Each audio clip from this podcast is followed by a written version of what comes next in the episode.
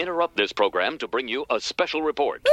I can't believe it's news. Really? Here's Brad and John. Oh, imagine this scene.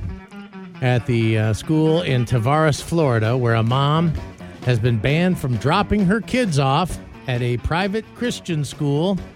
This is, the name of the school is the Liberty Christian Prep School.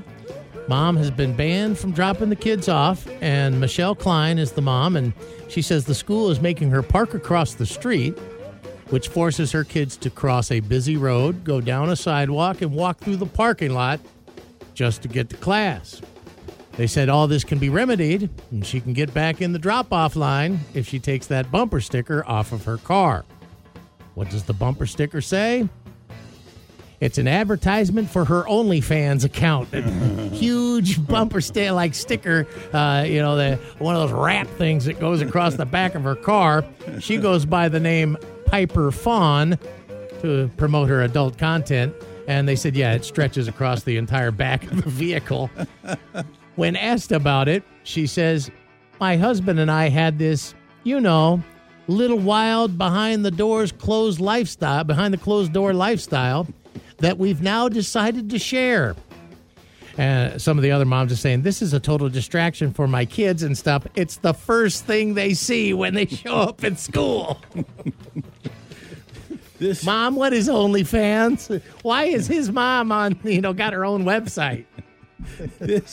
This reminds me of a phone call I got from my ex-wife about 20-some years ago.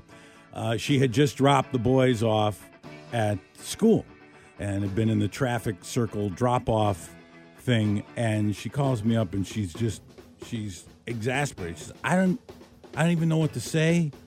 I don't know if there's anything that can be done. I don't know. I just had to tell you. The car in front of me that dropped off two kids at Tyler's school has a bumper sticker on it that reads, we like to F. And it has the F. I mean, complete the word. Not just F, like the whole thing. Yeah. And kids are going to want to repeat that word. Yeah. I mean, that was it. They're going to spend all afternoon in the bathroom until they get that swearing out of their system. Well... yeah, so it was. They dropped off two kids that year, and then another kid the next year, kid the next year. Just kept going along. The calls you are about to hear are true. Yes, sir. Really? Yes, sir. No, really. It's Whidbey Island 911. Here's Brad and John. All right, son, the party's over. Let's have that grenade. Hey, these are real emergency calls that the folks the authorities out on Whidbey Island have to deal with. And these calls came in December. Let's start Tuesday, December 19th, 11:29 a.m. This is the Walmart parking lot. 911 caller says, there are two red handprints on a red Honda.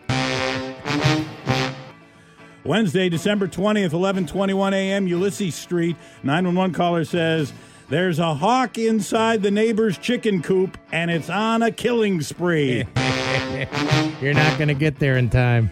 Wednesday, December 27th, 5:27 a.m., North Avenue. 911 caller says, there's some guy in a cape in the parking lot. Thursday, December 28th, 7:10 a.m., Oak Harbor Street. 911 caller says, there's a guy swinging a shovel around.